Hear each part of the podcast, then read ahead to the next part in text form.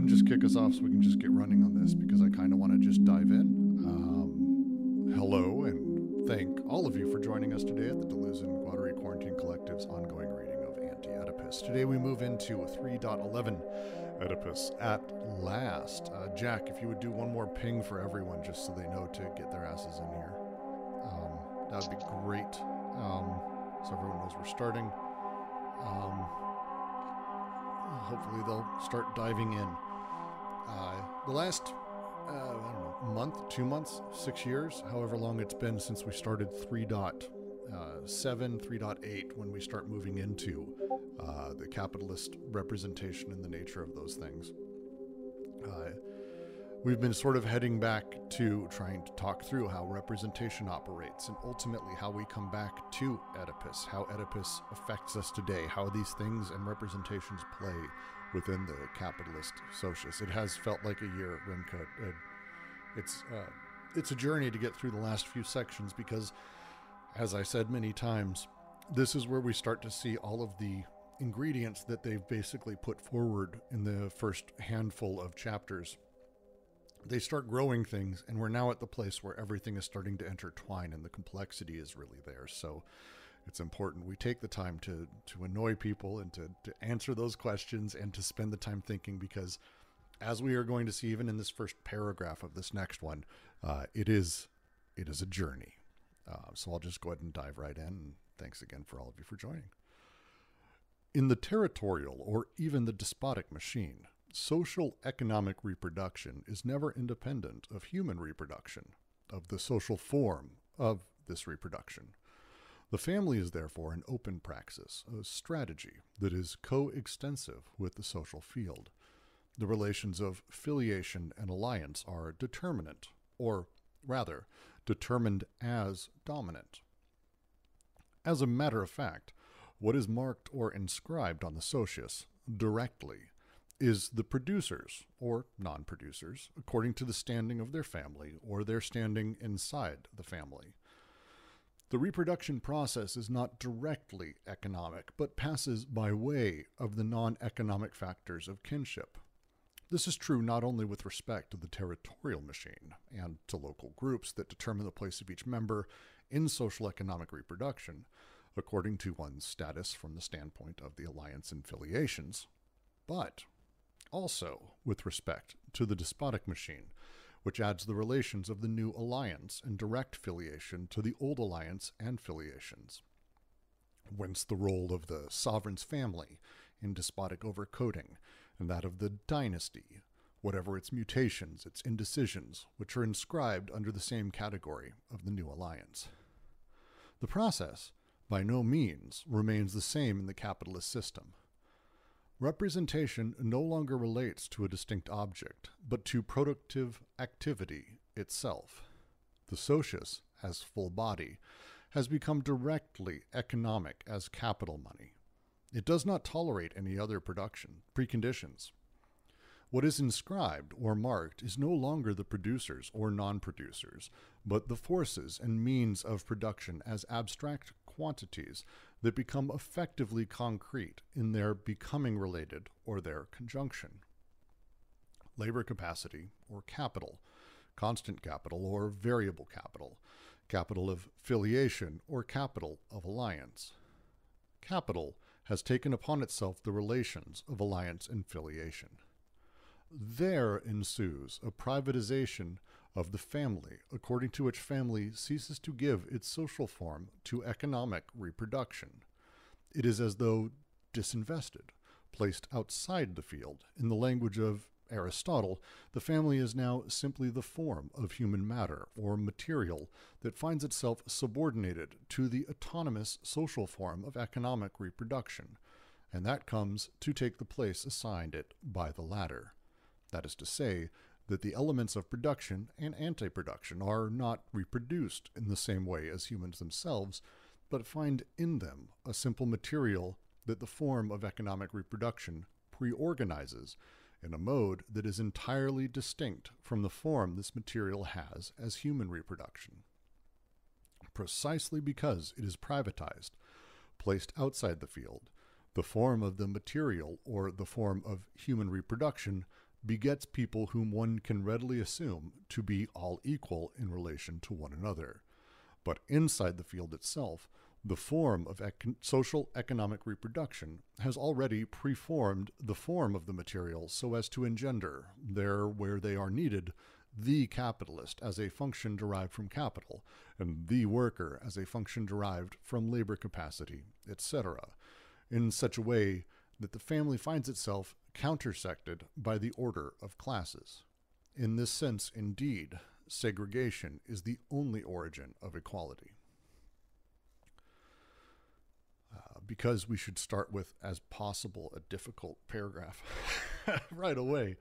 Um, uh, I want to take it bit by bit as we kind of make our way back through this. Uh, first, does anyone have any thoughts overall on this? Uh, concepts, things you want to sort of have as a as a chat through before I start diving in?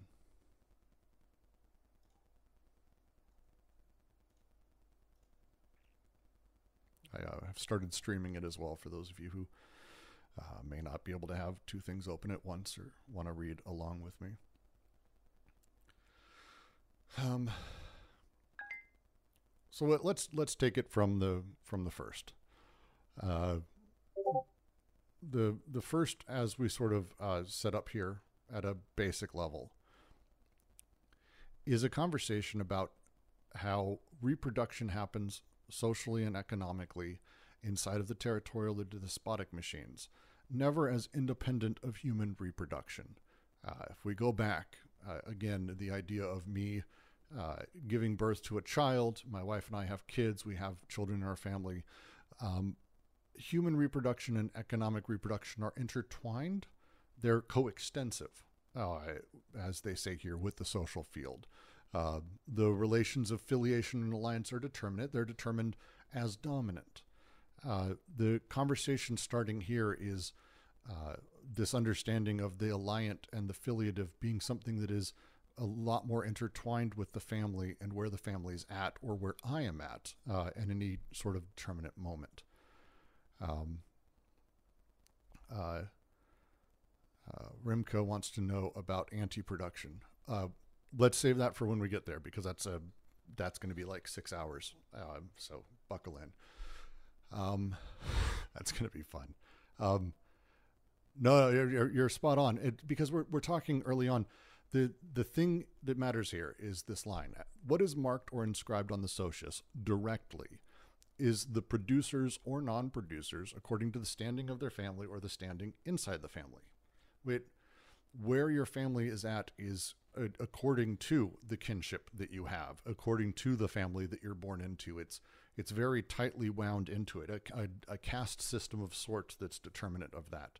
Um, the these things are uh, determined as dominant. They are the basis, and they are uh, again intertwined with the sort of economic ish ish uh, systems that sort of sit there, but they pass by way of the non economic factors of kinship. Uh, this reality, again, the way that families operate in the uh, the uh, first socius or the second, um, the territorial or the despotic machine, uh, they have children in order to continue to reproduce, to to make new kin, to make new alliances. Their affiliative line is is basically tied in. I'm going to be able to have a son. He can be a hunter. I have a daughter. Uh, she can be a wife, and I can do like these things are sort of born innately to uh, who my family is and how they're set up, where our alliances are. These things are this tapestry is woven pre me being born and is sort of part of that entire uh, setup. Um, the line as it sort of continues here is as we start moving through uh, the the setups and we move through to the despotic. Uh, we still have uh, this new alliance with the the uh, the monarch or the the despot who's in charge.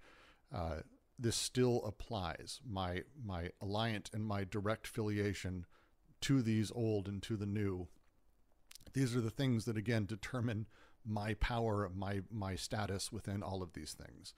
Um, as we move to capitalist system, representation no longer is about this distinct objective element, of the family or the uh, the group uh, or the earth in the first, or the despot in the second. But now we have this entire full body of capital that now is representation. And as such, everything has been fully removed from the family. The family is no longer intertwined with economic systems in the same way that uh, it was, uh, not nearly uh, as much. Uh, the phrasing that they have here uh, the socius as full body has become directly economic as capital money. It does not tolerate other preconditions. The only thing the socius cares about now is cash. Like it is is capital money. It doesn't give a shit about caste. It like it literally doesn't. It's it just is going and going and going. It doesn't give a fuck about producers or non-producers. But instead, what matters is abstract quantities that become concrete in their becoming related to their conjunction to go back to uh, the previous sections. Um, and the thing that matters is is it labor capacity or capital? Is it constant capital or variable? Is it capital affiliation or alliance? This is all the socius cares about at this point. Capital itself has owned owns the alliant and the filiative. It's been removed from my existence and my experience and my sort of uh, uh, setup. Um, uh, Misha asks, there's still a relation of infinite debt. Oh, they'll get to that. But it's not in the same way of infinite debt that uh, the despot would have, for example, where I have an infinite debt to the despot because of my alliant or filial relations with that. I don't have a relationship with capital. Like, it's not like the capital's not like my dad or my mom or uh, in my line or uh, the neighboring village or the neighboring kingdom or sister or whatever the relationship's not the same. It's it's it's removed and now capital owns that entirely. There is infinite debt still, but now all of that exists within capital. We'll get to that I think very specifically, Misha, but that's a that's my understanding of it. Jack, anyone want to jump in?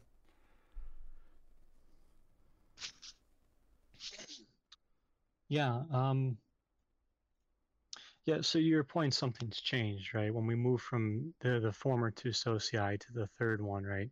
There's a huge transition. And I do think you, you've pretty much got it, right? That the, um, I mean, the change is on one hand the familial, but it's in the system of recording and the way that that works, right? And what constitutes a family in a sense is changing too. Because when I think about, when I think about the first socius, I mean, the family is, it's more open, isn't it? Right? The uncle, the aunt, those are things that are, are caught up in representation, but also that second synthesis. In the same way, that despotic um, is still concerned with that, but uh, now with the sort of the caveat that it's all passing through the medium of, um, I, mean, I like their word dynasty, right? That, that there is a family, but it's a family in con- in connection with um, something sort of sovereign, right? That uh, the familial and the despotic is not necessarily this earthly thing like in the the primitive, but is instead part of a part of an empire, part of a democracy, um, part of some sovereignty um, that determines the familial, right? That's um, that's both determined and determining. Uh, but in the third one, I I like the way you're getting at it in terms of that quote you read, right? that now affiliation and uh, alliance are being um, configured through things like labor, or I like the way they say it, like fixed and um, variable cost, right? Um, that capital is now acting um, in a sense as a medium here, right? But in, in doing so, so I almost read like we're losing the referent, right? The objects in the world are no longer at uh, the states here, which is if you go to signification, right? Um, the signifiers or the signifieds uh, aren't really the concern for capital, right? It's not a question of the markings or what those markings mean um, in a larger sense, right? Because capitalism is illiterate, it doesn't read. Um, instead, what you've got is a question of the process of production itself which is now becoming concrete, uh, concrete on its own. And you can think to the figures, right? The way the figures themselves are actively um, sort of strangul- uh, strangulating, sort of strangling um, codes in that. That those codes are tied up to the uh, the alliance and the affiliative, right? So the figures that capital enables, and here you go. Here's here's your conclusive point. The the figures that capital uh, enables as socius, right? Um, not only supplant the affiliative and alliant um, in terms of the codes that are already there, right? These are those archaisms they keep talking about, but those figures also um, would seem to be themselves part mm-hmm. of a mm-hmm. new affiliative and alliance system that is, um, to use their their term, and I think it's brilliant, uh, that are themselves becoming concrete, right? Well, and again, we have to talk through the the shifts as we're moving through from one socius to another. The because there's a there's this other dimension, this sort of meta social dimension that's been added, didn't exist in the primitive. When he's talking about the primitive with the Earth socius, we're talking about the tribe or within the tribe or within a family or a collective of people, as sort of a, a narco-communist sort of vibes. The shift towards the despot introduces political power and politics. Sure, there's politics in the primitive. There's there's always an economy. Like we can break these things down, but the the usage that they're being very specific about here is this like political economy of where power and the despot essentially uh, outside of my direct experience now owns the alliant uh, owns the the affiliative and and controls such things and all is owed to them this political power of movement back and forth the political relations of despotism. And as we kind of um, uh, did the recording stop oh it bounced that's okay we're we're streaming it's it's a it happens um as we move to capital there's a shift towards the economic that's really fascinating because capital itself now takes on what the despot had. Now, capital, this displaced thing, this abstract thing, owns the affiliative and the alliant. And as such, our economic relations are now sort of introduced to us and made explicit. Again, people have had money, merchants existed for years, but capital is a very unique form of such a thing that uh, sort of brings political power and economic power to the forefront. And again away from as they're talking about here away from the family away from ourselves away from our direct experience. And as such there's this really uh, interesting thing about what makes us have our social investments or pushes us uh, towards the actions that we take and specifically capital takes uh, this basis and this this focus of social investments uh, sort of across everything. And the play that they're making here is that is that we're now uh, it's now displaced. The the the nature it's the line they talk about here. Um, uh, the family is now simply the form of human matter or material that finds itself subordinated to the autonomous social form of economic reproduction and that comes to take the place assigned it by the latter. The family does what economic production sort of demands. And then here's the well, here's where we get to you, uh, Remke uh, uh, elements of production and anti-production are not reproduced in the same way as, as humans themselves, but find in them a simple material that the form of economic reproduction pre-organizes in a mode that is entirely distinct from this form this material has as human reproduction. Whew, there's a lot said uh, inside of that sentence. Oh my God, there's so much that's said right there. Um, uh, let's break it down because um, I I don't think I'm able to form full thoughts about the entire thing. Um, the elements of production and anti-production are not pr- reproduced in the same way as humans themselves. Um, again, when we talk about the primitive, humans are made. I reproduce. I have a kid. I have a daughter on the way. That's how I used to reproduce. Like that's how my affiliative line would be reproduced. That's how like literal production was me making family. I made little humans. And then I, human reproduction is production. That shift over time, that didn't really change in the despotic very much. My a significant thing I did was continue to have children and families for the monarch, for the god, whatever it may be. As I moved to kind of that next step where it's capital, now it is privatized. Now my reason is outside of the social field. Now the form of human reproduction now reproduction moves it's in a different space the to say another way capital now begets capital capital reproduces capital is the filiative we'll get to that.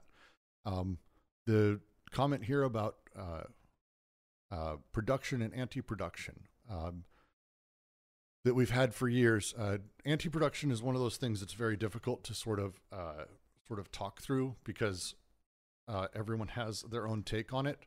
Uh, Jack, do you want to give a shot to give a good example or two? Oh, an anti. I mean, I would wait till you get to the death drive sections because that'll give you more material to work with. Um, because right here they're just pointing at it, right? What they're really driving at is the the whole Hjelmslevian um Yom uh, that too. that whole uh, ontology of linguistics, right? As it as it pertains to what um as it pertains to the second synthesis. Um, yeah, but it's important to have like a top line of what anti-production is in order to understand that sentence because it's not again anti-production is not like uh, uh, something that's combating production. It's not anti-production. It's it's not even really anti matter. That again, it's not something that like destroys production. It's not against production. The phrasing is really awkward. Um, the it's really a tough one. Uh, give me two seconds to find a good source and a good quote to explain it because I can't do it off the top of my head. Uh, while you're doing that, then I'll pick up on that uh, that passage. Please. So, kind of what what I'm reading into that then in terms of like the the family and that, right? So I mean, uh, what Brooks just said, I think is spot on, right? The family and the the human are intimately bound up in reproduction. The first two socii, right? Uh, they go hand in hand. Um, but there's something changing here, and this will get into the conclusion of the section, which is um, something that's not human centric, right? The non the non anthropocentric, something that can't be understood through the medium of humans is really developing here. And that's because of what's happening to production and reproduction uh, in social representation, right? In some ways, this is kind of a positive thing, but it also, you know, there's there's a lot um, given up for this reterritorialization. Um, but with this point about the the figures and that, right?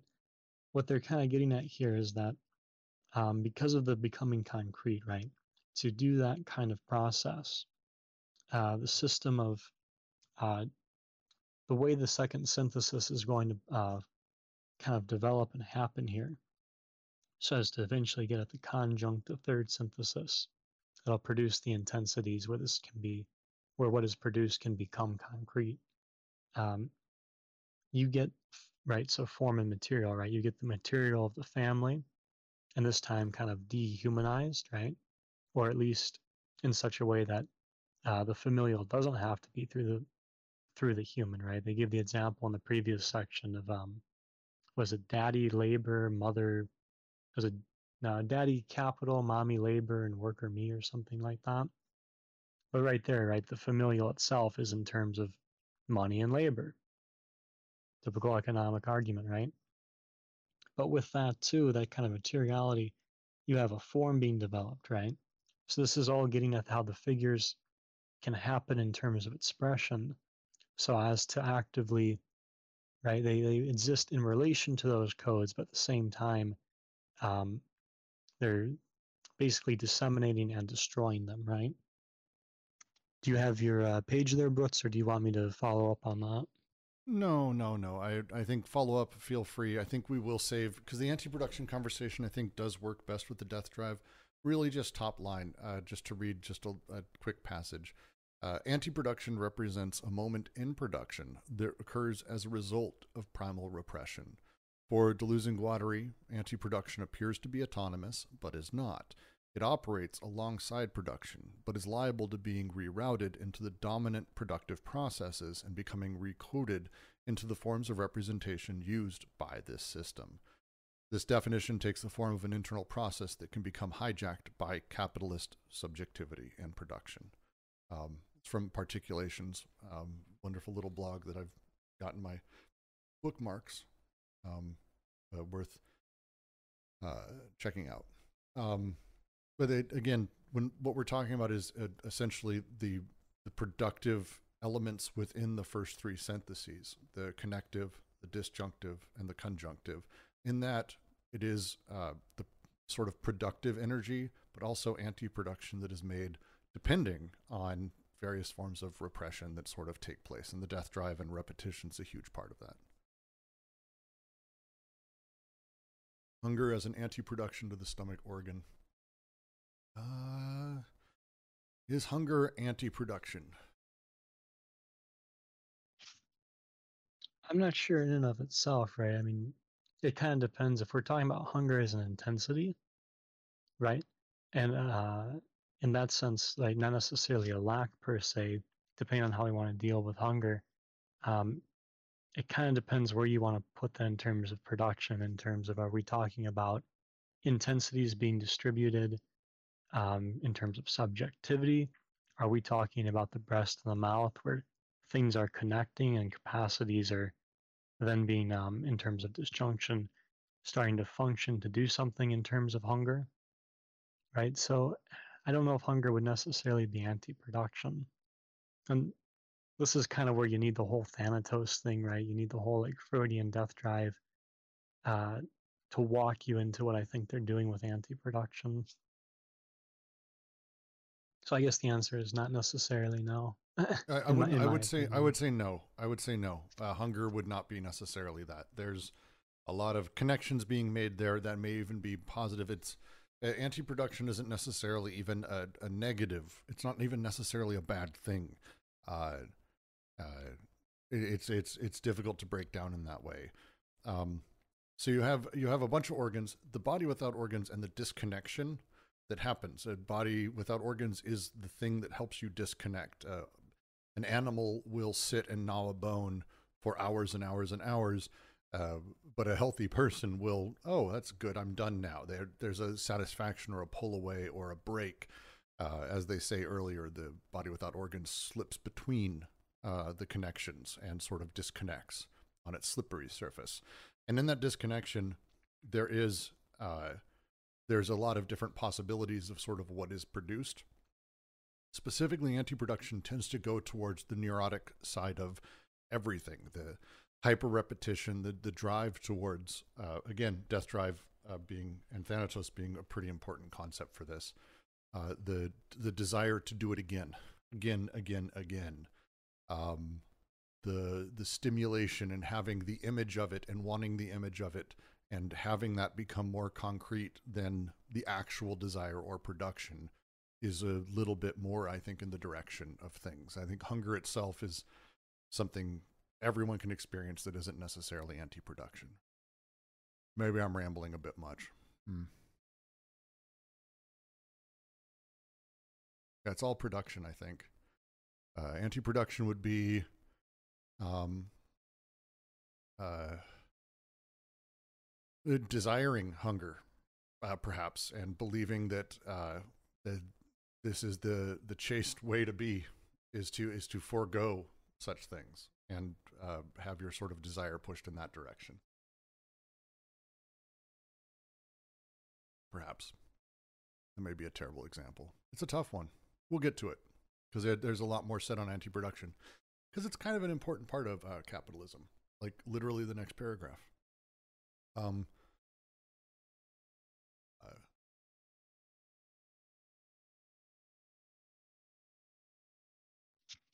I don't have a point on anti-production, but then just to finish this into the next paragraph, right? Um, but inside the field itself, the form of social economic reproduction has already performed the form preform the form of material so as to engender, right? So the material and the form, there's something happening there. Now we're moving to an expression. There where they are needed, the capitalist as a function derived from capital, and the worker as a function derived from labor capacity and so on, in such a way that the family finds itself countersected by the order of classes. In this sense, indeed, segregation is the origin of equality wherever that's from in March, right? But uh, the last thing I want to touch on uh, as we move into that paragraph coming up, um, I did think this was a nice illustration of the way that you're getting the expression and this this question of the figures. Um, as they relate to different codes, right? So, uh, if I remember correctly, class comes into play during the despotic, right? Mm-hmm. And so class is still kind of here, but it's countersected, or rather, the family finds itself countersected by the order of classes. And more so, I think the interesting thing is that uh, in terms of the family as kind of a pre-formation, right? You're getting the capitalist functionally derived from capital. So the things that do the function of capitalist, that perform capitalist functions, have that derived from capital, right? So this is kind of your your. I think this was the D of X part. Um, no, the D of Y, D of Y part.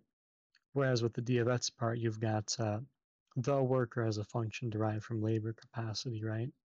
you've got this um, this aspect of expression, I think, where the uh, the performative, especially in terms of what things will do, their functionality, um, is itself not only being um, created here, right, but in such a way that it's going to, um, and I really like the use of the word derived here, right, is that something like the capitalist is kind of derived, and it's almost like it's um, it's almost like it stands in contrast to congealing in Marx, right? If you've read like the first, I mean, the first volume of Capitalist comes up all the time, right? Things congeal, they stick to things.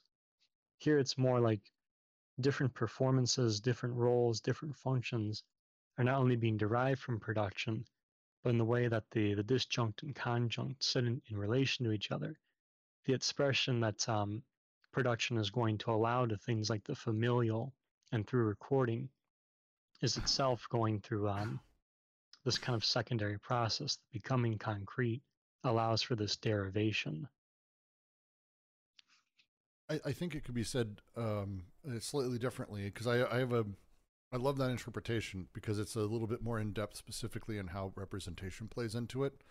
To me, it's a drive of where uh, the pressures are for my choice in life, why I am doing what I'm doing effectively.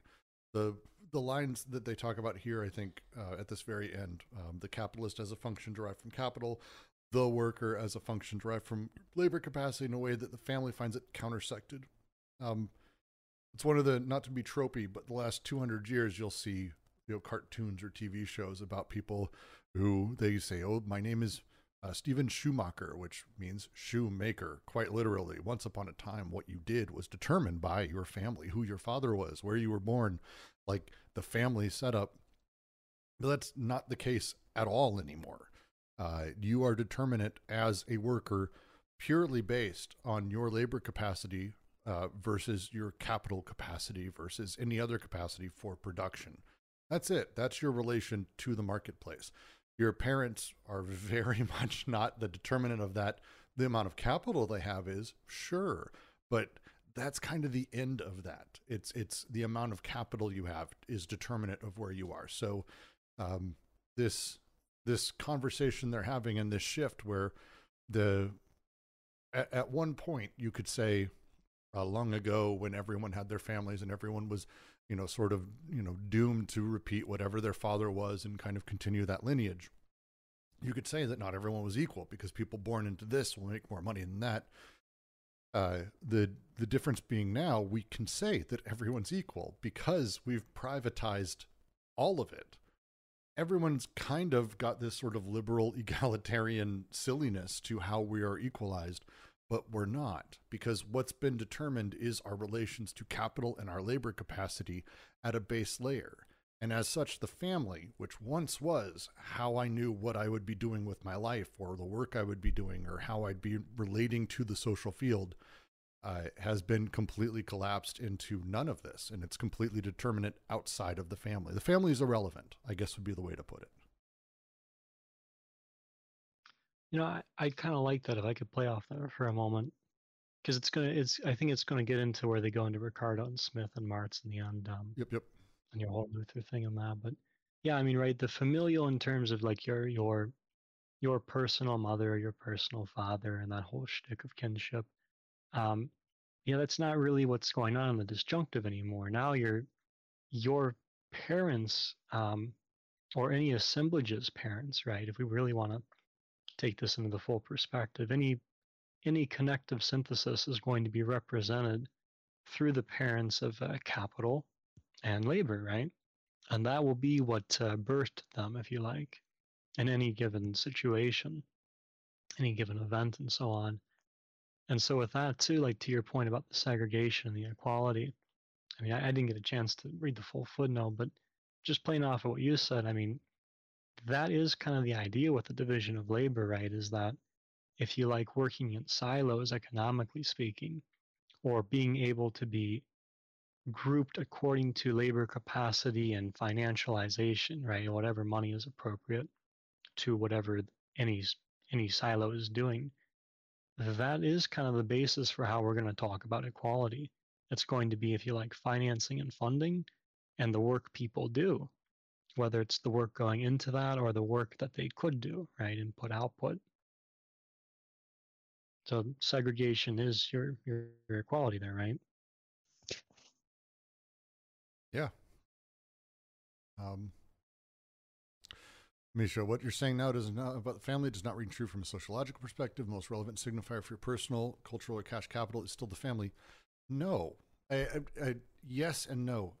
The family I'm born into is almost irrelevant. If everyone dies and I get all of their capital, there's some level where yes, uh, being Donald Trump's kid or being uh, this specific man's kid has that. There's some prestige there, but that's the political social realm. There's some level of that.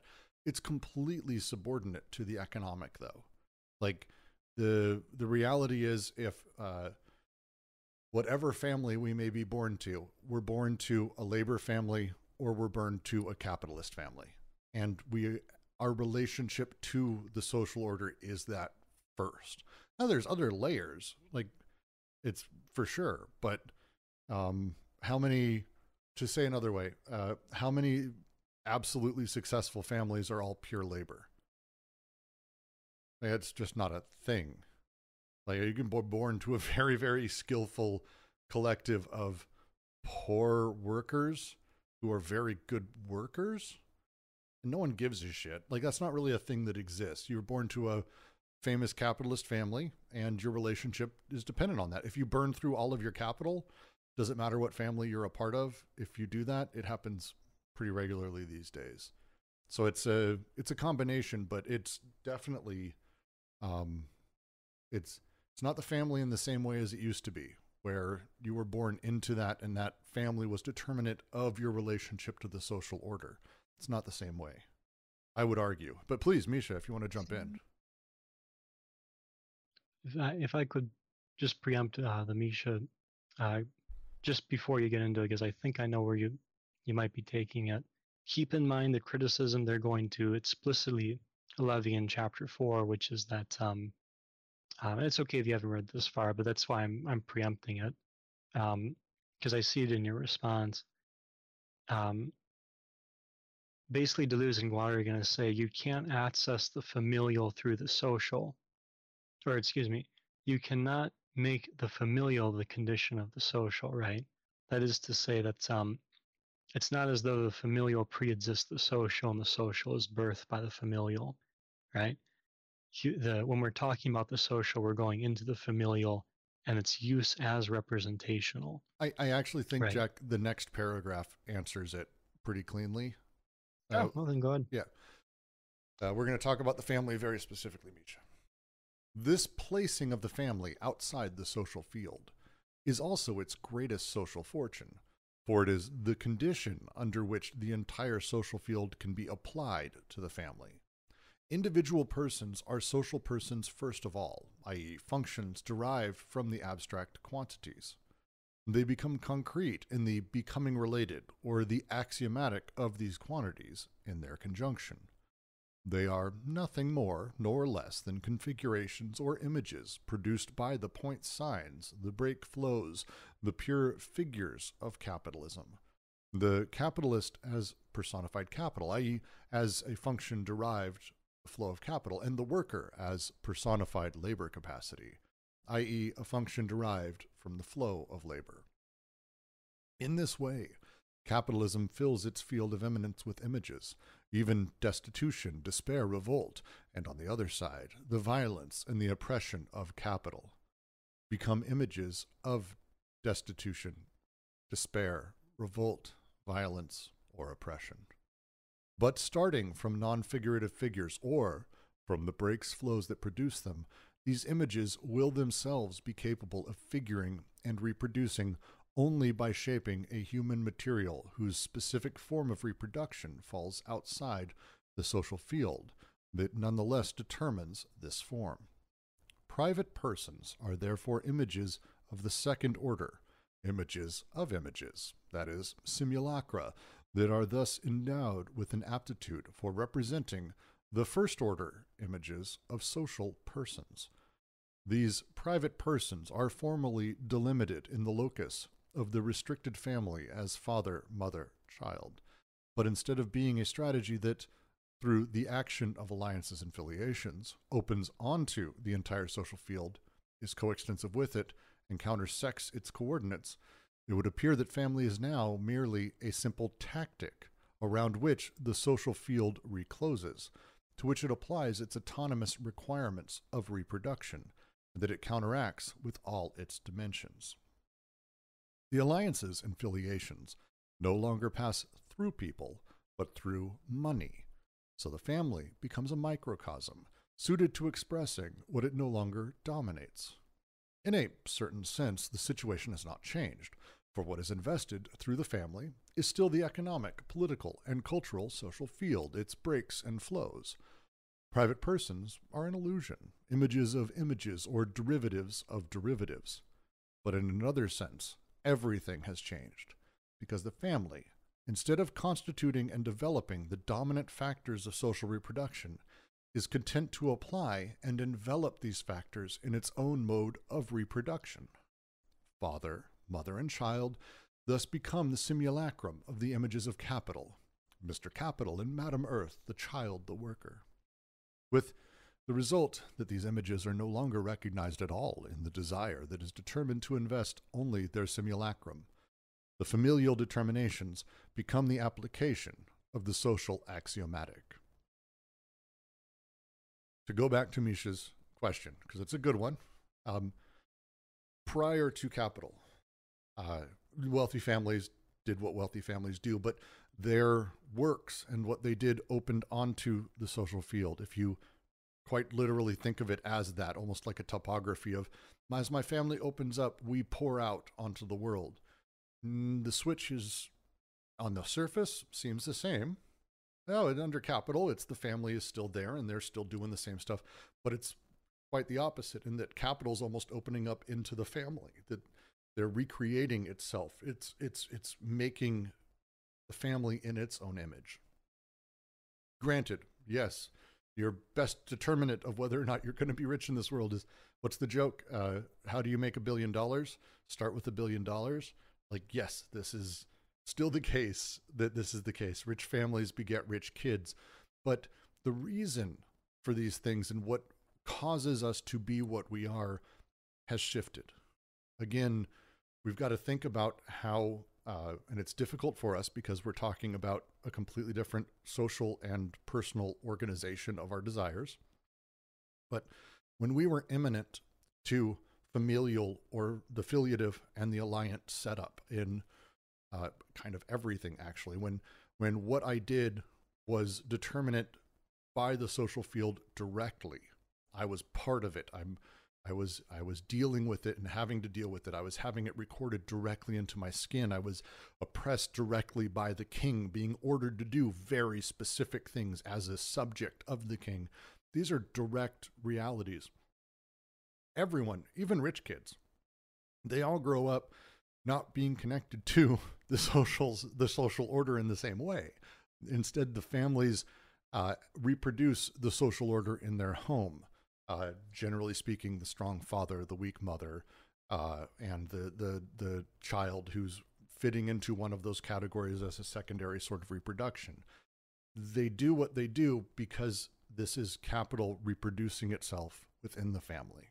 That's a switch. On the surface, these images of images, these the simulacra appears the same, but how desire is produced how my subjectivity is produced is drastically different from the bottom up.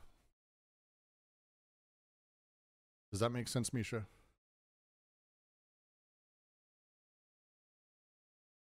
Because it is, it, your point's completely fair. It's a very specific uh, wording, and I probably um, uh, misspoke the first time I was talking through it, which is it's a fair comment. Uh, we are talking about generally people in power staying in power. Like I'm not going to disagree with that at all. It's it's about how those people are generated, how people are made, how production exists, why we do the things we do, and the organization of it. And the simulacra that's able to represent, as they say, the first order images of social persons is uh, once you like to me when the first time I really grasped that it was a little terrifying to sort of think through um, as someone who's raising a, a son and I've got a daughter on the way how absolutely true this is the sort of nature of it. They'll get into this um, and Holland I think puts it best that um, the social order no longer raises children. It doesn't raise people. It doesn't create people. Now the family's left to do that through axiomatics through rules. One of the lines in early on here where they talk about um, the uh, the capitalist as personified capital, a function derived from the flow. They're nothing more or less than configurations or images produced by point signs, blank flows, the pure figures of capitalism. All I could think is uh, being raised in a household where the phrase was, "You need to do an honest day's work." That's the demand from a working class family. That's the nature of the beast. Uh, these the the idea of working on a computer all day or playing video games was wasting time. Uh, calluses were something to be proud of. Uh, my dad was proud that he worked 80 to 100 hour weeks because it showed he was a good man providing for his family. These are not social relations determinant of him. He's not up against those. These are rules he was taught and rules I was taught and rules that I pray to God I'm not passing on. But this is a, a different mentality of how we are produced and how we produce. And very specifically, what's shifted is the social order is no longer building people. Now it's us um, who are building people. And we do it through this reproduction. Um, and the line I love at the very end um, Father, mother, and child thus become the simulacrum of the images of capital Mr. Capital, Madame Earth, and their child the worker with the result that these images are no longer recognized at all in the desire that is determined to invest only their simulacrum. That's the that's the line. Uh, the desire that is determined to invest only their simulacrum doesn't even recognize these doesn't give a shit doesn't get these images the familial determinations become the application of the social axiomatic families are produced now by these axiomatics. And the family determinate as such is reproduced by capital. And that is a very different beast than once upon a time us being formed by literally the world we were living in and the alliant or affiliative that we had to deal with immanently. It's a really amazing uh, bit. Sorry, Misha, please. I, I think uh, this is this. Uh, you're totally right that this uh, paragraph uh, sort of explained everything. Um, I uh, think it's a really interesting take also to use simulacra here um, uh, to to explain it. But I think my point my point still stands from a perspective of personal experience slash sociology in the sense that um, perhaps it doesn't matter that much um, from a from a subjective standpoint uh, if it's a simulacra or not. Um, when the forces of uh, strata stratification are still so strongly linked to the family de facto, even though it's not the source. I guess that was my point. That's a fair one. I I would respond and say, um, to me, because I, I, agree completely. The the family de facto is probably one of the most important things in terms of where we exist inside of the social order. Uh, however, I would ask two things. First, why? What's driving that? And um, there's obviously a billion reasons, but to me, capital is it. Um, the the second part to me um, is what is it pushing from and towards? What are the what is the energy coming out of? Where is desire coming from? And where is it heading towards? Because if it's, uh, if the family is the most powerful, is it that the political nature from the despot, which is still within capital? Like, absolutely. There's politics still here. We still have the Urstadt that is like under underneath everything and playing its roles, but capital runs it. Um, just like you can't I, I couldn't say that there's no such thing as a state anymore i don't mean to say there's no such thing as a family or that the family isn't the determinant thing america as a state wins like over all things because of its hegemonic brutal awful shithole power but capital is the reason it was able to do these things and how it organizes this massive uh, in military industrial complex in some of the most brutal ways that ever has happened so what's driving it is a push towards this for me. That's why I, I attach to this, and I I I think that matters uh, a little bit. Does that make sense? Um, Tiernan says, "Weird how they use simulacra as image of images like the Baudrillard sense." Uh, D has a very different understanding of the word indifference and repetition. Um, he has a very similar understanding as the Baudrillardian sense in Logic of Sense, though. Um, there's an inconsistency with the usage of some of those. Uh, we we literally just got through the Phantasm, and uh, we've been reading through Simulacrum the last like two or three weeks in Logic of Sense, and it's it's not drastically far from the Baudrillardian Baudrillardian Baudrillardian uh, sense of the word. Jack, uh, am I far off there? Because it's definitely you're right, Tiernan. It's not the same as DNR for sure. Yeah, yeah. I mean, I'm trying to think of how they're different. So I mean, the, I understand Baudrillard. Oh, good. Oh, are you talking? Wait, are you talking difference repetition or simulacrum yeah. simulacrum? In in difference and repetition, I think he. Uh, I don't remember precisely, but I think he kind of says everything is kind of simulacra. He does. I mean, he implies it pretty heavily. It's a little different than image of images. It, to him, image itself is the image of images, almost. Actually, that did I give myself a stroke? Um, yeah, um, yeah, yeah, I think I don't know. It's just kind of hard to wrap my head around as well. Like it makes sense on the face of it, right? But since I'm trying to read both these things at the same time, it's like I'm kind of having that conflict. Simulacra he defines as those systems in which different relates to different by means of difference itself. Um, there is no prior identity, no internal resemblance, which does pull away from the Baudrillardian. I don't know, whatever. Plato and Simulacrum we're reading, I think, in like two weeks. If you want to join us, Tiernan, because like it's his longest one, and he really does go deep into Simulacrum there. And I'd love, uh, I'd love to have you involved in that one. Sure. Yeah, sounds good. Um, any uh, questions, notes on this paragraph before we continue on? Um, Misha says it's just the most obvious signifier to me. Uh, hum, hum, human, humanly, humanity, family. Misha. If you want to look for clues on capital flows and aggregation, you can look at the family tree and probably get the answer. I agree, however, that it doesn't imply causality by any means and can get on board with the simulacra of it. I think I think we're saying the same thing and coming towards it.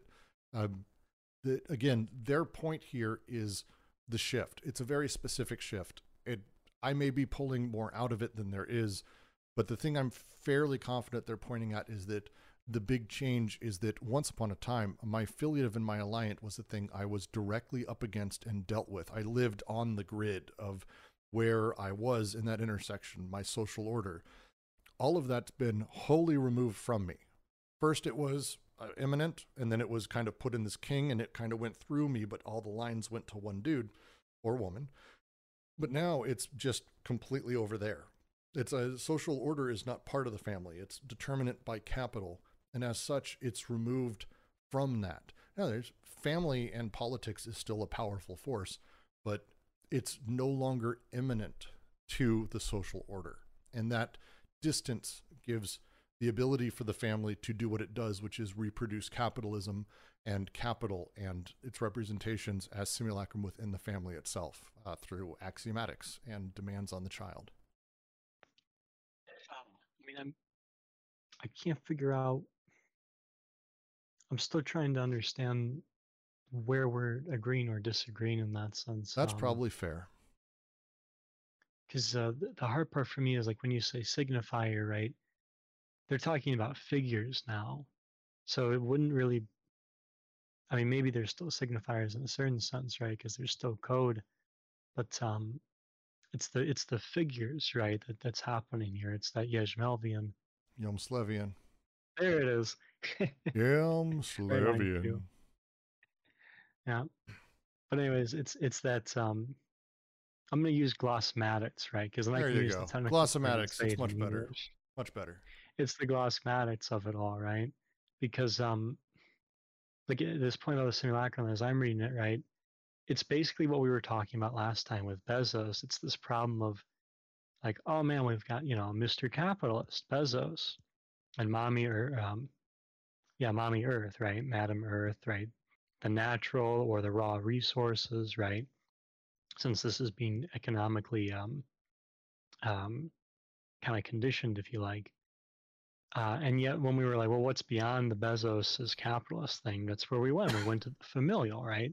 Guy's a father, guy's a husband, guy's got kids, you know. And I, I think that's kind of the hard thing about this is, you know, I almost find myself wondering here um, does the familial is it that second order the familial right that comes um you know kind of like we did there where bezos as capitalist leads us to bezos as the famil- um, father Oh, are you wondering if find you- bezos as father leading us to bezos as capitalist right Are you wondering if the family becomes subaggregate uh, to the whole of the social field?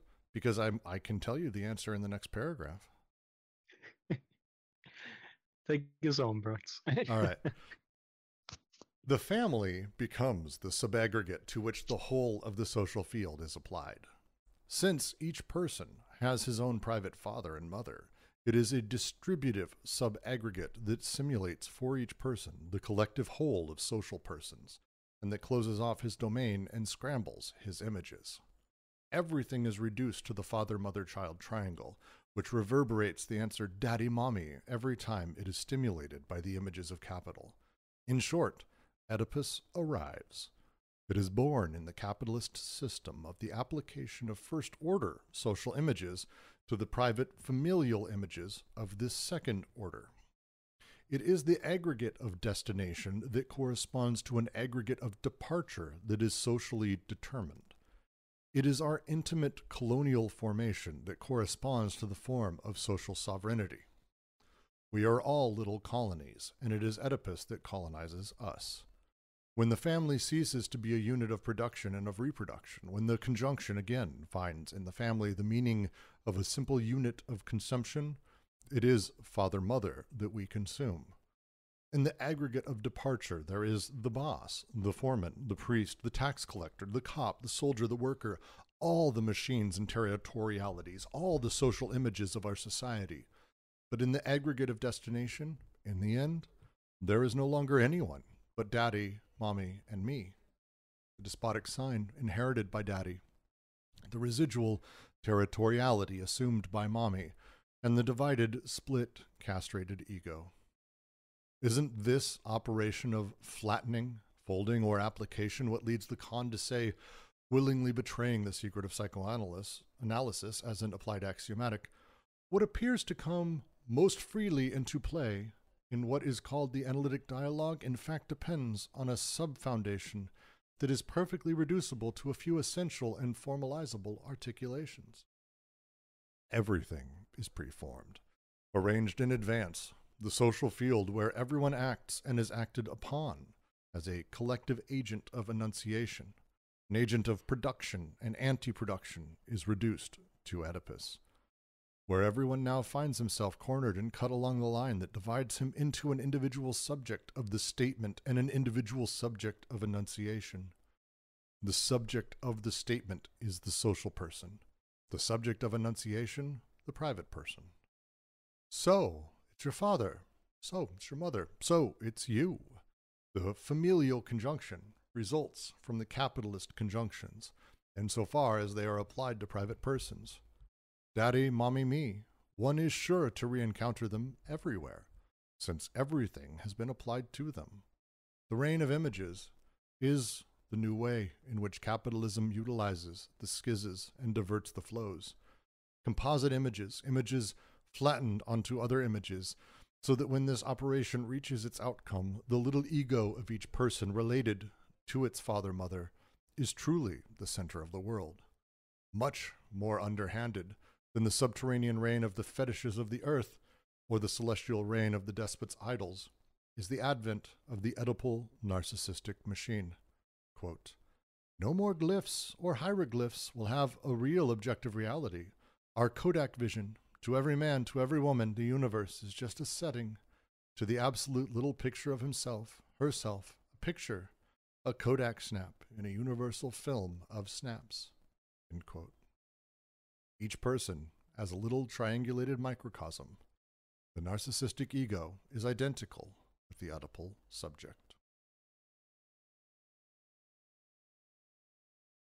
That's a fucking good paragraph. If I can say that, I'm just going to say that. That's a fucking good paragraph. Uh, it's a long one, though. um, as we're talking about, again, the affiliative and alliant moving beyond us and being placed outside of into the, the social sphere is no longer part of us and sort of tied into the the way the family operates, the way my son is learning how to relate to the world or how to relate to the social world is by relating to the only people he has me and my wife. That's it. Uh, he's building relations with us, not with the social world, not with everyone who's around. He's not engaging with a whole tribe uh, of, of, tons of people, aunts and uncles. Uh, most of us are deeply atomized from our families anyway. So, anyone here raised by a big family? Not really modern thing to do, especially in America. Uh, and so uh, my son has his daddy, he has his mommy. And as such, as he goes, everything needs to relate to this small triangulation that he's been put into. And everything becomes mommy's job or daddy's job and relates to them. Mommy did this, daddy did that, I did this. Uh, and um, Oedipus colonizes through that process his uh, little mind. That's depressing as shit. I just depressed myself. Why do I do this fucking reading? Uh, in some sense, we can expand it too, right? Not to really bum you out. No, you're I mean, gonna you're gonna ruin my day. Jesus Christ. Yeah, because I mean, like you're doing you're you're doing like what Fromm does, right? Like you can't talk about your marriage in terms of partnership because that puts it in terms of capital, right? Yeah. And he's concerned that the familial, um, if you like, is going to end up at the um, the capital, right? At the capitalist and so forth. Uh, but Deleuze and Guattari are kind of saying, um, not only is it the inverse, but actually that's kind of worse than that, right? Because now you're you don't even realize that you're stuck in a representation there, right? Because um, you get a family, but your family is right. It's through capital and it's um, the way it's being produced. Basically, it's through economics, right? Your the familial is going to be through the lens of economics, but then you get um, the way that that is kind of personalized through things like daddy, mommy, me, right? So that you get something kind kind of human, um, although, I mean, the institution can be your daddy too, right? But it's that that interplay of like that the institution can be your father and so on. Well, and it's a demand um, specifically as to my private life and my public life. And if you want to talk about something that the internet and streaming and everything in social media has just ramped up and set fire to with gasoline, it's this this split between the private sphere segregated from social production and my private life I don't share with anyone, and then a public or economic sphere um, that is uh, reproduction of its own within that space, and it has you're talking about devastating results for especially kids growing up into it because you're talking about deeply axiomatized flows as people are privately dealing with their own matters rather than having to deal with public uh, which would be, you know, actually dealing with ourselves inside of a larger society. Ugh. Ugh. Can I maybe describe an image and you tell me if that if that is sort of correct? Sure, Um, sure. it, is it is it a bit like how um sort of there's a strategy um of capital to use the Oedipal similar to how the witches in Roald Dahl uh, sort of perform human until they take their skin off and reveal their witchisness um is it like a way is the Oedipal a way to make capital edi- edible I don't know if it's um I don't know if it's something true underneath, right? That is to say, I don't know if it's some sort of deeper layer that's actually being kind of hidden. But I like what you're saying there if you take it in terms of just images, right? So if you do a Yeah. call and reply, right? I say something, uh, I say, uh, you know, um, do you know the Muffin Man? And you you say the reply, right? The kind of refrain there. And if you put your analogy in terms of something like that, where if you like the image of the um you said it was a witch and a human was it Oh yeah, but Well- I mean, it could it could be the lizard people or whatever. Like it, it's just Okay, the witches sure. from Roald Dahl, which is I think in Okay. nineteen when in the yeah whatever. so it's as though every time you encounter the image of the lizard person you find um at the point of arrival the image of the witch right that you end up facing both in a sense but almost in such a way that your point of departure and point of arrival are that intimately linked right? Because they're that that relationship is one of representation so much so that um, that representation's condition is this kind of economical family right? So every time you encounter the economical you're which is part of the social here right? The socio-economical you encounter the familial as a as a not a counter image but a um, a complementary image right? In the same way that a call comes with a reply they they uh, they don't necessarily echo each other they harmonize but at the same time they're there's a difference between them that is itself kind of complementary Um, yeah.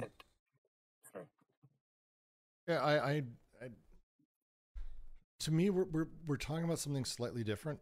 Um, we're we're talking about uh, within the family. I, Oedipus doesn't have a a drive in the same way that like it's like a, not like a subject or it's a thought process. It's a, it's a series of parts that over time have kind of morphed. All the parts of Oedipus have kind of been there, but it took a very particular type of social formation for it to take hold as it has. And those shifting bits over time have gotten us to the point where we are now, where we're talking about um, how through Oedipus we now exist only with representations in the family instead of a child growing up within the social order itself. Or even having a child is a thing that's now completely divorced from the social order. Um, there, people don't have kids now because they can't afford it.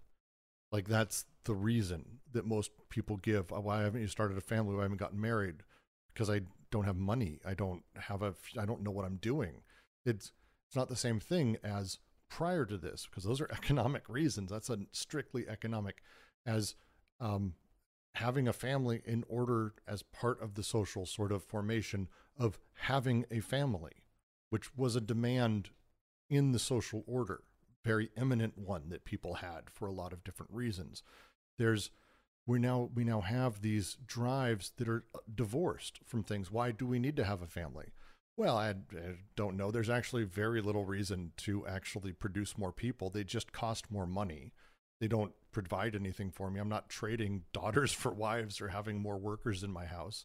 Like it's they just cost me money, uh, like that. And they'll get to this with uh, Oedipus specifically. We've now divorced incest from being tied to any reason, like actual material reason why we have an incest prohibition. We have that just as a rule. You don't fuck your mom. But why? Well, it's bad. It's bad. Um, and so now that we've moved to this sort of place of uh, it being purely that, that type of repression doesn't exist in a way that isn't uh, representationally based. Uh, how a child learns, how a person grows, is through being told what the rules of society are, uh, and and how it happens when a child's growing up, and how it happens when we're teenagers, is they'll say things like, "If you want to be successful, you need to do this," or "Don't do that if you want blah blah blah." Uh, people are told all their lives, and uh, the younger generation is one of the biggest victims of this. Work hard so you can get into the right college and then go deeply into debt in college so you can be successful. These are the rules. Now, they're not immanent actual social realities, and they never were. These are just the rules of things and how things are organized, and we're told how to do it, these representations of it. Um, this type of teaching that is happening in families, this is the the thing they're talking about, the core Oedipalization, this shift by divorcing us from the sort of immanent experience of life is freeing at the same time as it is sort of damning in this new way where we have the political demands and the economic demands being organized outside of the family and pushed in. so when we talk about Oedipus, Oedipus isn't like a, a real thing. It's a representation and an organization and an apparatus that produces very specific things by going into stuff. But the things that it needs in order to sort of exist is privatized people, non public, because we have our private lives. Uh, you're not going to tell me how to raise my kid. You're not going to tell me to get a vaccine, all of that stuff. Um, you're not going to do that to my family. I'm going to raise my kid. And the more and more we move to this privatized, hyper individualized, atomized people, which is what capital wants, because then capital can utilize its images to control us very, very nicely the more Oedipalized we become because everything becomes mommy, daddy, me. Everything becomes triangulated in one of three things. And to go back, the reason that sucks is not because mommy and daddy suck. It's not because Oedipus sucks. The reason that sucks is because things have more than three corners. Like the tablecloth example they have of everything being folded in, that's the problem.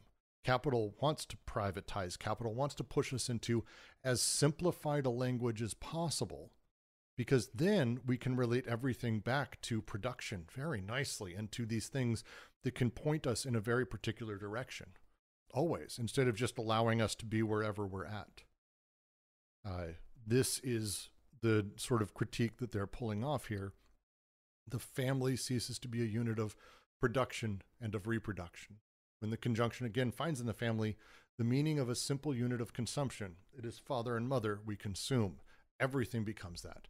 In the aggregate of departure, there is the boss, the foreman, the priest, the tax collector, cop, soldier, worker, all machines and territorialities, all social images of our society. But in the aggregate of destination, in the end, there is no one but daddy, mommy, me. And this is a, a real thing people deal with there's a reality to this. Uh, and it may be mommy is the soldier. Like, I don't really give a fuck. This isn't even about that. This is about me and my growing experience all the way through to becoming an adult has in my understanding these are the roles mommy plays and this is the role daddy plays two people i have two coordinates it doesn't even need to be mommy daddy but in oedipus it is these two coordinates and me as the origin point that's it it collapses everything and this is the problem. This is everything has to be turned into this representational sort of second tier simulacra bullshit. Everything does. Because otherwise, how does a child learn anything? They don't have a society or a social order that they're directly dealing with. They have mommy's rules and daddy's rules. That's, by the way, that's not fun to do either. How, how do you fucking parent? Parenting sucks. It's very, very difficult. Tough. Um, I have one question. Uh, thank you so much for the explanations. Um, but I have one more question about how this perhaps differs from a uh, a parental structure that you would recognize in Rousseau or something like that. That is sort of. Would you say that's pre-capital? I don't even I don't even know if if, if that's if that's fair to say, but um, because when it comes to these sort of structures plus um, axio- axiomatic uh, way of relating to the socius. Isn't isn't um, someone like Rousseau very similar in that? Um, and or my question is more like what changed compared to like his writing on um, how to be a citizen. Um, I, I don't have personally too much experience with Husserl myself, but the the time frame I can confidently say is within capital. It's within Freud's world. That's this the the hyper bougie lifestyle, uh, uh, that time frame and how society should work and how parents should be doing their thing. Again, we're dealing deeply with representations because capital is what is organizing things. Uh, capital is organizing production throughout the 1800s. Like it's already happening. Um, so the, the the time frame fits in with that just in general. I I, I can't speak too deeply on Husserl. Maybe someone else can. I may be. I, I thought he said Husserl too. He's saying Rousseau. Um, oh, Rousseau. Sorry, the accent. It's a Yeah. lovely accent, but sometimes. I sorry, yeah, Rousseau, yeah. um, oh, there we go. See the we have good French. That- though. that That- that's That what it helped. is. Um, but Misha, I mean, I, I don't have the familiar with Rousseau either, but I think I think one of the great difficulties, and, and maybe it gets at your question, um, but it's something that I, I think is challenging, is that you still have the familial here. It's just not the familial in terms of uh, the human, right? So it's not it's not the human father. It's you know the institutional father. It's the the father as um, as money, right? So the affiliative and the alliance are still there, and you still get the familial, but it's an economic familial, and it's not one because they do address Rousseau in the beginning. It's not a familial that can be put into a segregation of nature or um, culture, right? They don't. Deleuze and Guattari don't play that. It's a it's a familia. It's an economic familiality that, although it is social production, is nonetheless um, coextensive with anything that would be natural uh, or anything that would be cultural, because those two things are going to be through that medium of um, of capital as socius, right? Through social production. Anything that we would um, venture to find as natural would be through that medium as much as anything we would find um, as cultural. It would still be in this point about um, you know capital and the familial encountering both of those images um, at the same time, That's really well put, Jack. even if they are derived, even if they are derived. That's a really Thank you. good. That's really well put, actually. Misha did that. yeah, help? well, I, I, I, I couldn't, I couldn't imagine a better answer. That's that's exactly what I was uh, looking for. Yeah, wow, thank you. Excellent. Uh, any And other then- comments or sorry, Jack? Go ahead. Yes, and then I think that is part of the difficulty here is right. We want to at least, especially like coming from like um Jung and that, right? You know, there's still the sense that the familial would at least have something human, right? But um, you know, that's that's really fallen away here. It's still there's still a human question and all of that, right? But it's not it's not through that medium. All right, I will go to the next paragraph, uh, unless anyone has a last little thought or note. All right. Oedipus at last. In the end, it is a very simple operation, one that indeed readily lends itself to formalization, although it involves universal history. We have seen in what sense schizophrenia was the absolute limit of every society inasmuch as it sets in motion decoded and deterritorialized flows that it restores to desiring production, at the bounds of all social production, and capitalism, the relative limit of every society, inasmuch as it axiomatizes the decoded flows and reterritorializes the deterritorialized flows. We have also seen that capitalism finds in schizophrenia its own exterior limit, which is continually repelling and exercising, while capitalism itself produces its immanent limits, which it never ceases to displace and enlarge. But capitalism still needs a displaced interior limit in another way, precisely in order to neutralize or repel the absolute exterior limit, the schizophrenic limit. It needs to internalize this limit, this time by restricting it, by causing it to pass no longer between social production and the desiring production that breaks away from social production, but inside social production, between the form of social production and the form of a familial reproduction to which social production is reduced, between the social aggregate and the private subaggregate to which the social aggregate is applied. Uh, this is why we have axiomatics and the family as the center of that. It's why Oedipus exists. Capital needs us to continually limit within it, within all of this, inside of these limits. Um, because I mean, capital doesn't have limits, not in that way. We have to produce them.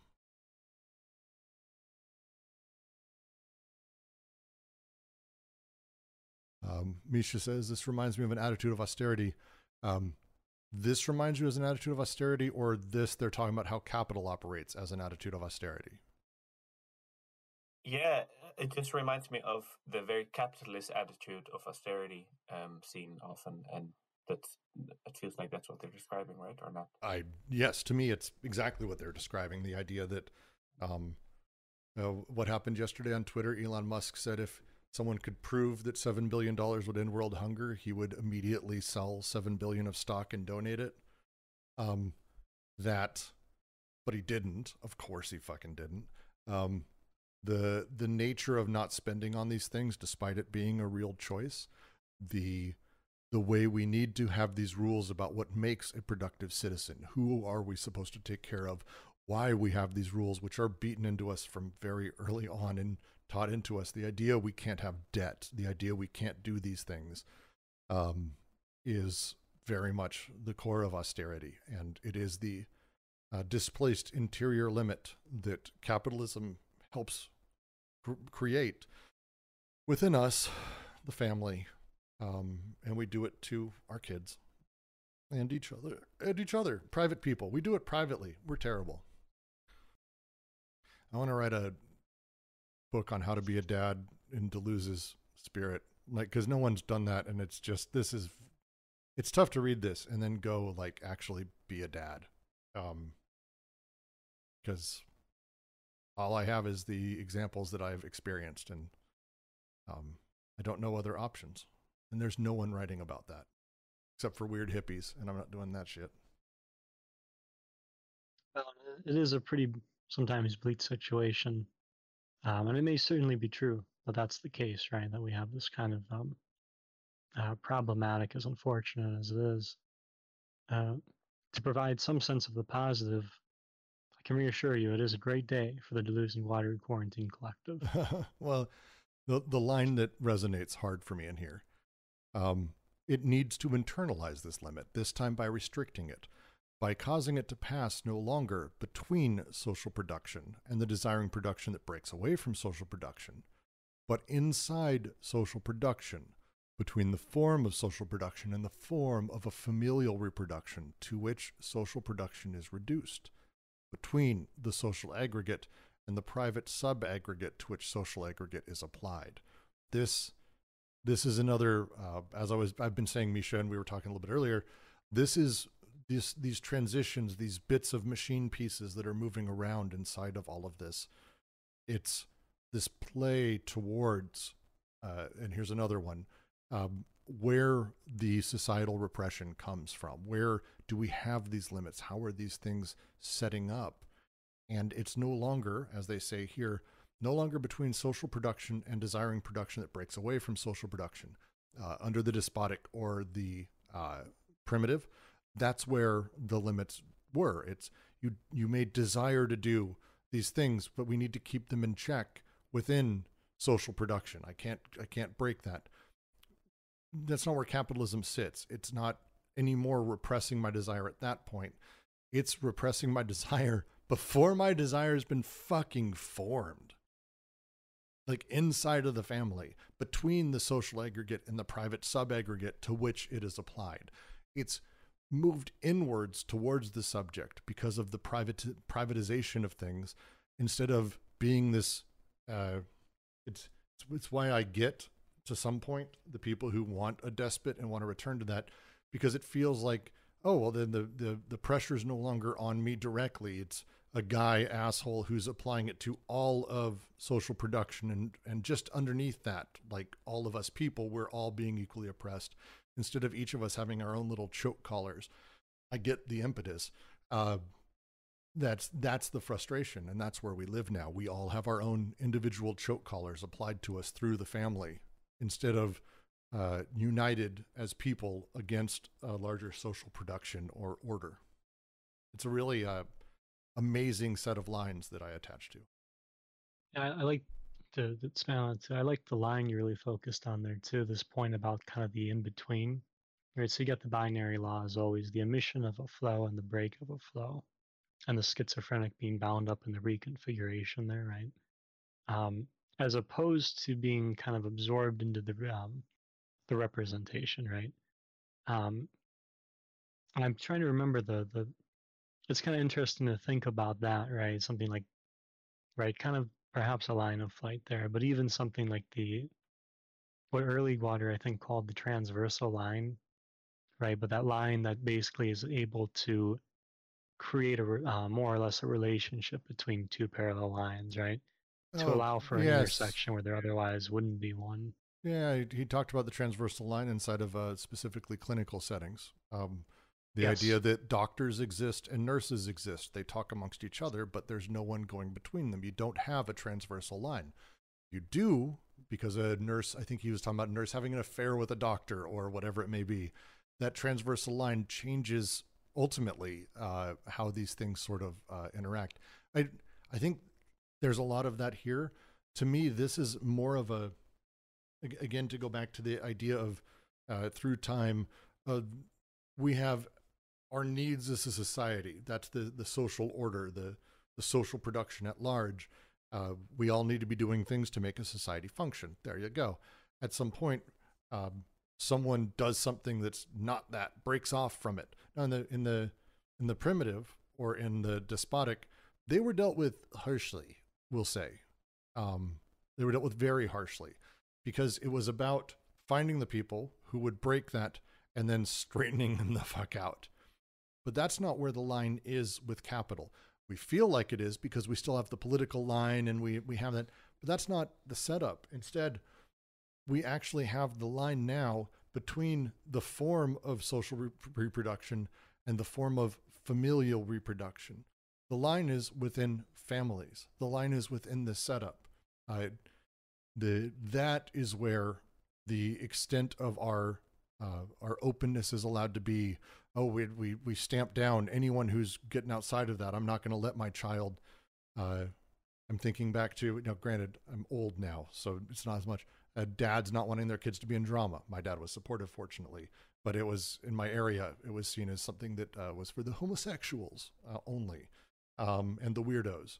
Uh, this this sort of mentality that is pushed in to the family that keeps people aimed at very specific goals that keeps children aimed at very specific goals this is the line now. It's no longer as i grow and everything and then at some point i might break away.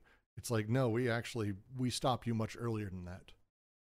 Which is uh, this is just depressing me. Every fucking paragraph i read is depressing me more. Um because that's the, the shift in the line is the big point of that paragraph and i really love it. And I, I think that's why it's kind of important, because there there is kind of that what if there that in the passage you read, right? That there is this kind of what if. Um, I'm focusing on as transversal because um, I think it makes more sense right there between the emission and the break, right? There would be this connection of reconfiguration, um, and partly because I think it helps us expand what um, helps us expand on some of the early Guattarian thought as it would permeate I into think- here, right? I think it'll it'll apply more when we start getting into chapter four, where they're talking about how to combat it. But um, specifically, like how it functions and where that line is, I think is the important thing here because it's a shift. It's a shift from uh, society oppressing to family oppression, and that's a big big deal. Well, it's it's it's both, right? But it's a different interplay of the two. Yeah, I think that's worth discussing. But Uh, I, I do want to continue. Uh, any comments, questions on this paragraph before I move on? Anybody? As I move on. Oedipus is this displaced or internalized limit where desire lets itself be caught. The Oedipal triangle is the personal. Pardon me. The Oedipal triangle is the personal and private territoriality It corresponds to all of capitalism's efforts at social reterritorialization. Oedipus was always the displaced limit for every social formation, since it is the displaced representative desire. But in the primitive formations, this limit remains vacant, precisely insofar as the flows are coded and as the interplay of alliances and filiations keeps families extended according to the scale of the determinations of the social field, preventing any secondary reduction of the latter to the former. In the despotic formations, the Oedipal limit is occupied, symbolically occupied, but not lived or inhabited, inasmuch as the imperial incest affects an overcoding that in turn surveys the entire social field from above, uh, the repressing representation. The formal operations of flattening, extrapolation, and so on that later belong to Oedipus are already sketched out, but within a symbolic space where the object from on high is formed. It is only in the capitalist formation that the Oedipal limit finds itself not only occupied, but inhabited and lived, in the sense in which the social images produced by the decoded flows actually fall back on restricted familial images invested by desire. It is at this point in the imaginary that Oedipus is constituted, at the same time as it completes its migration in the in depth elements of representation. The displaced represented has become, as such, the representation of desire. Hence, it goes without saying that this becoming or this constitution does not develop under the categories imagined in the earlier social formation, since the imaginary Oedipus results from such a becoming and not the inverse. It is not via a flow of shit or a wave of incest that Oedipus arrives, but via the decoded flows of capital money. The waves of incest and shit are only secondary derivatives of the latter, insofar as they transport the private persons to which the flows of capital are reduced or applied, which explains the complex origin of their relation that is completely distorted in the psychoanalytic equation shit equals money. In reality, it is a question of encounters or conjunctions, of derivatives and resultants between decoded flows. Jack, if you wouldn't analyze that, I'm going to take a restroom break real quick. Yeah, sorry about that. Just on my cell phone due to Wi-Fi issues. But yeah, I can kick us off there. Um, so once again, we're going through the three socii, right?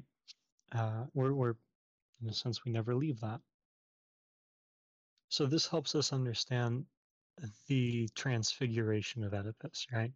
That Oedipus has developed between the socii um, is not something to take for granted, right? That Oedipus would. Uh, why did they use shit as an? Okay, I'll, I'll get to that.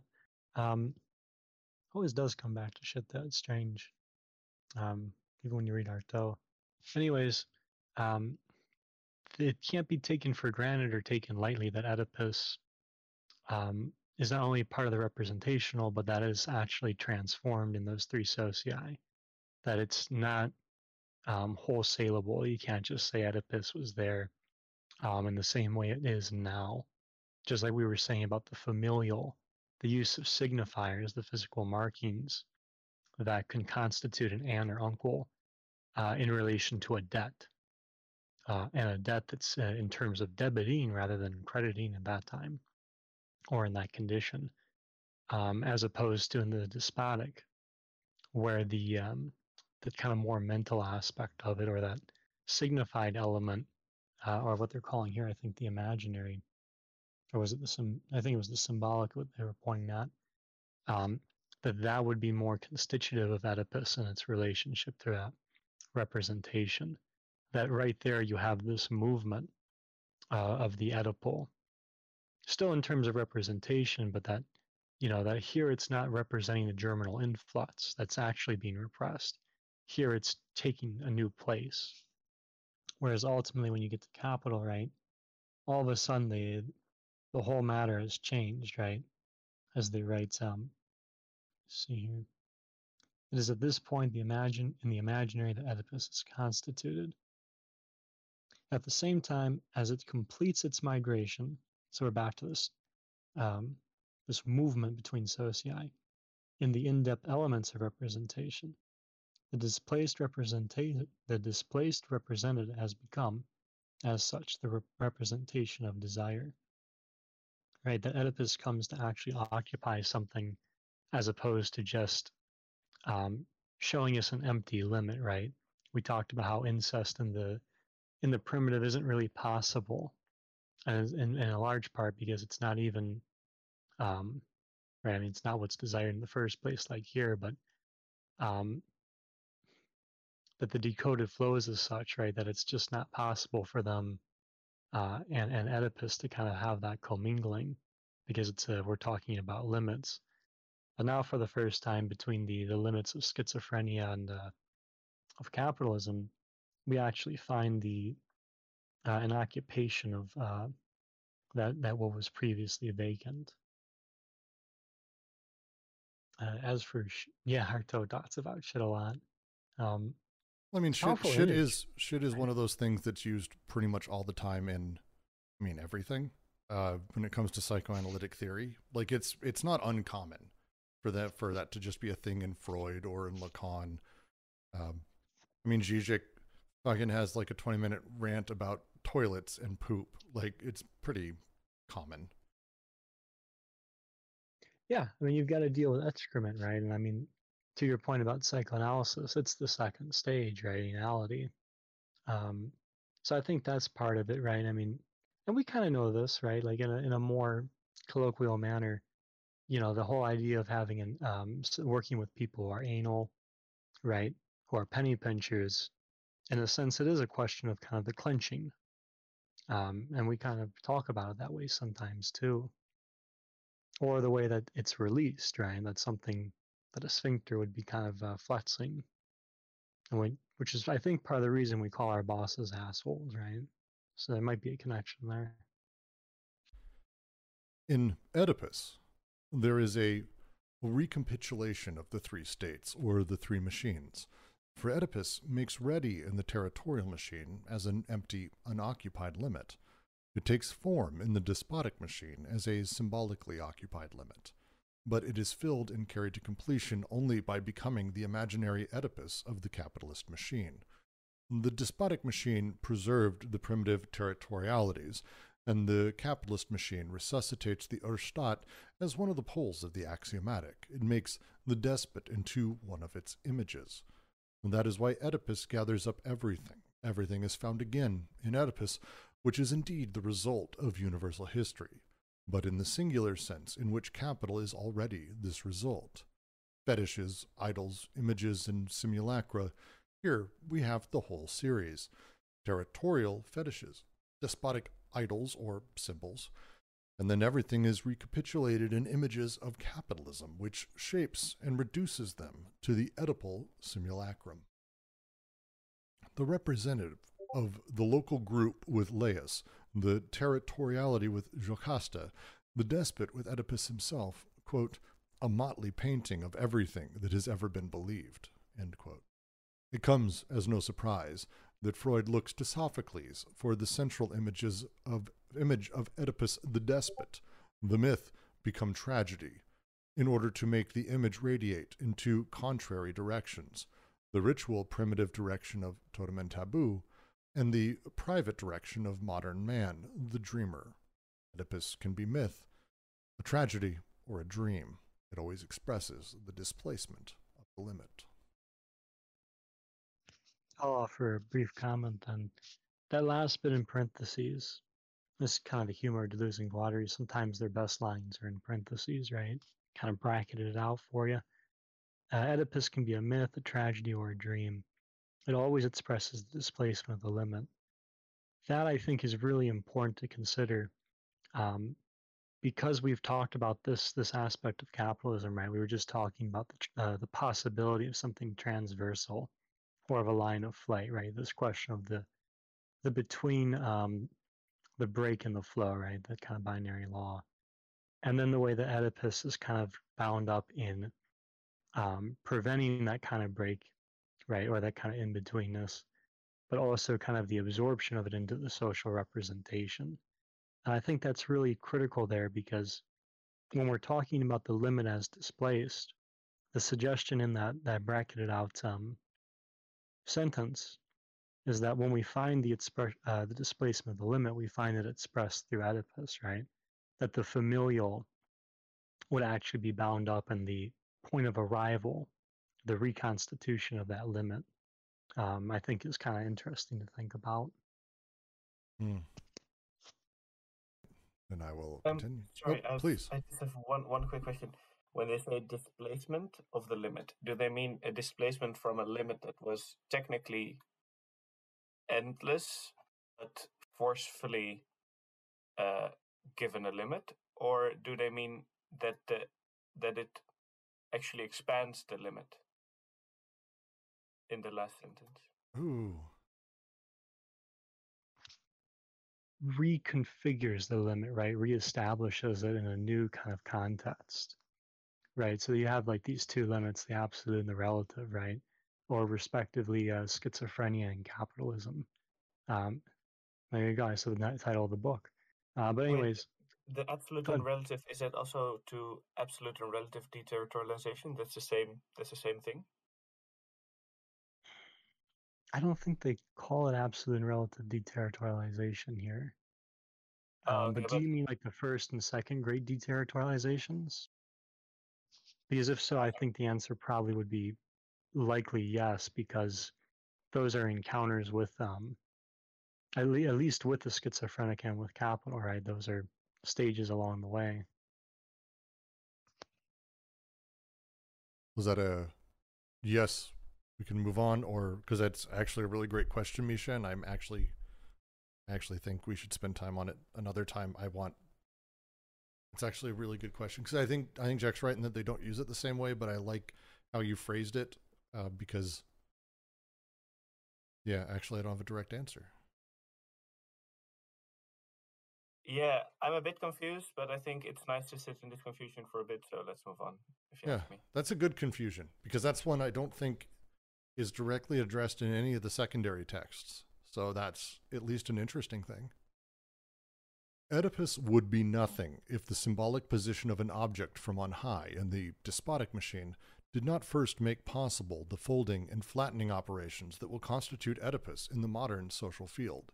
The triangulation's cause, whence the extreme importance, but also the indeterminate nature, the non decidability of the argument advanced by psychoanalysis' as most profound innovator, which makes the displaced limit pass between the symbolic and the imaginary, between symbolic castration and imaginary Oedipus.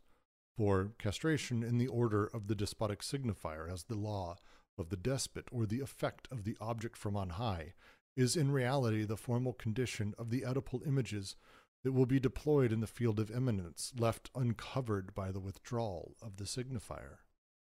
I reach desire when I arrive at castration.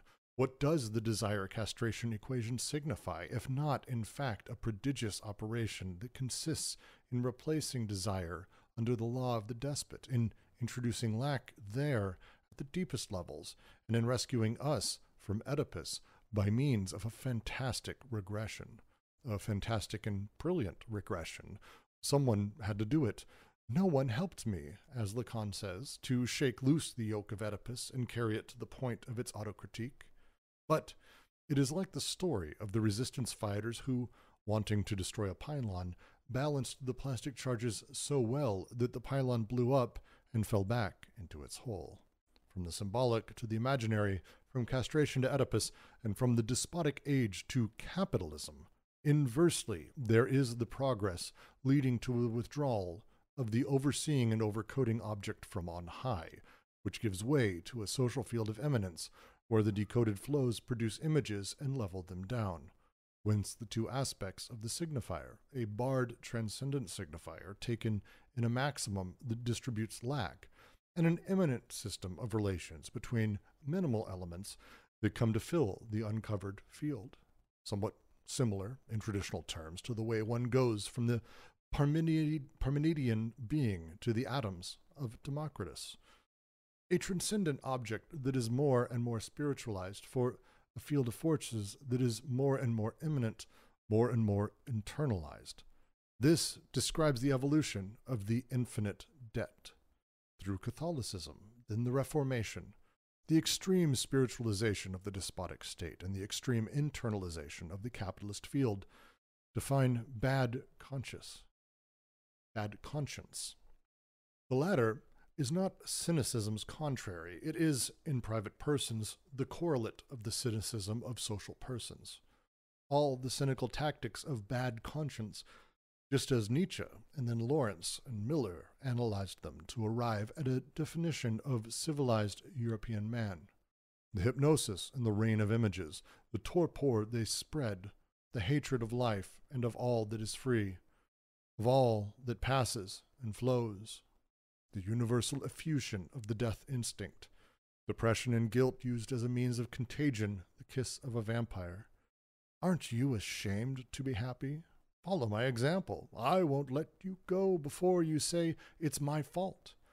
Oh, ignoble contagion of the depressives, neurosis as the only illness consisting in making others ill. The permissive structure, let me deceive, rob, slaughter, kill. But in the name of the social order, and so daddy mommy will be proud of me. The double direction given to resentment, the turning back against oneself, the projection against the other. The father is dead. It's my fault. Who killed him? It's your fault. It's the Jews, the Arabs, the Chinese, all the resources of racism and segregation, the abject desire to be loved, the whimpering at not being loved enough, at not being understood. Concurrent with the reduction of sexuality to a dirty little secret, this whole priest's psychology, there is not a single one of these tactics that does not find in Oedipus its land of milk and honey its good provider. Nor is there a single one of these tactics that does not serve and develop in psychoanalysis, with the latter as the new avatar of the ascetic ideal. God, some of these paragraphs are so great.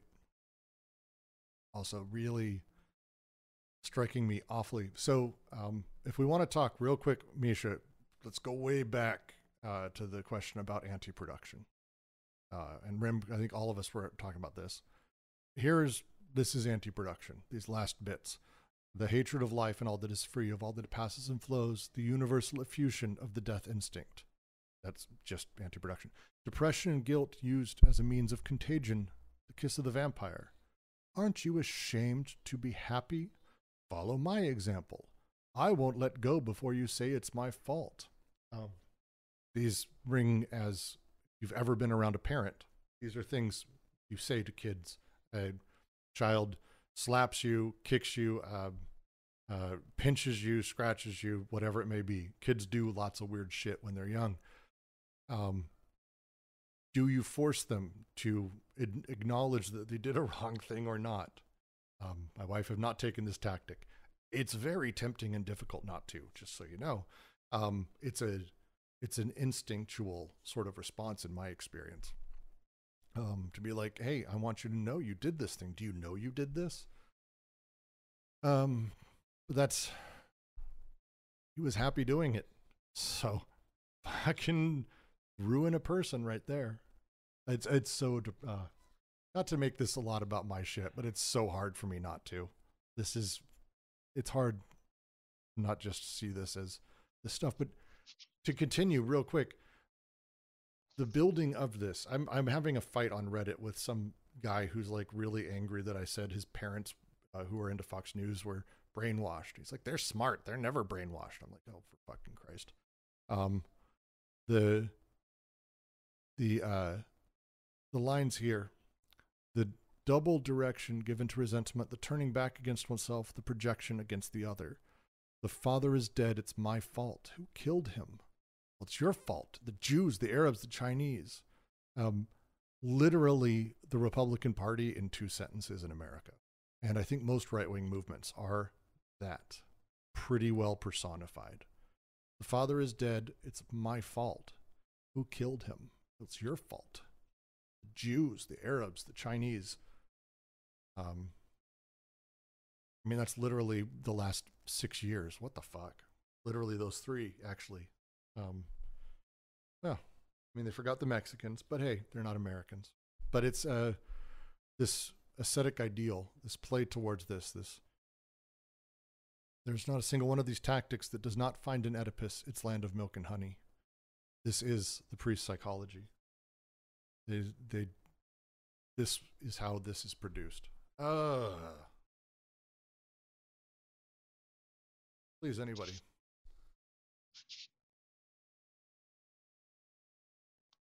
Well, I, I think um, Uh, ascetic, just real quick. Uh, ascetic is severe self deprivation uh, in the honor of kind of some greater meaning. Um, the ascetic ideal of a priest, uh, a nun off to a convent, uh, the Buddhist monk who disappears, uh, the ascetic ideal. Um, that's the, the idea there. A spiritual austerity, world austerity as well. The, the, the removal of desire sort of disconnection. Please, Jack, go ahead. Yeah, I'm only going to offer um, just a brief remark here. Um, but uh, in terms of the anti-production, the death instinct, I do think it's important to note one thing, right? That these these, especially when they're talking about Nietzsche and the bad um, bad conscience, resentment, um, guilt, right? Guilt's usually the the big one. Um, and what it's doing in these societies, right? They've taken the pains to talk about how the death drive um, is moving into these things, right? The latency of the death drive and, and things like that, right? Where guilt is this kind of latent aspect of um, uh, of production, right? Especially at the social level, uh, at the level of social production, where in the molar one finds, um, you know, the guilt and it's latent. It's um, I shouldn't say. Well, yeah, here I could, I could, I could actually say it in its latent expression, but otherwise it's um, in the the despots, it- it's latent um, signification, right? It's latent um, symbolism, if you like. And I, I do think that's um, important to note because, especially as things are changing, right, it does become a question of how can anti-production um, be part of uh, desiring and social production, right? And I think this is part of the challenges they're going through. Like, um, you know, capital is this vampire, right? Um, uh, this vampire is is sucking dead labor and that, right? There's something here about anti-production that comes with resentment and that, um, that nonetheless is a hallmark for the expression of the civil, right? Especially insofar as we're talking about, um, you know, the distribution, right? The things that will be done in the unconscious at the level of social production, right? Um, are going to come with um, these points about resentment and that that when we represent um, or that when we encounter representa- representations of the unconscious it's going to come with things like guilt and resentment um, and in a familial and economic manner right the guilt of the father or the guilt of the son since they're going to like Laius and that right um, especially since that the latter comes out in the end of the play right that, that guilt um, in a sense can be kind of latent. But yeah, that's just a, a brief observation. Um, we have crossed the two hour mark. I'm going to go ahead and make this our stopping point for the week. Uh, I'll mark this in the deck continue next week with, once again, psychoanalysis did not invent Oedipus, merely provides a territoriality. We'll continue there.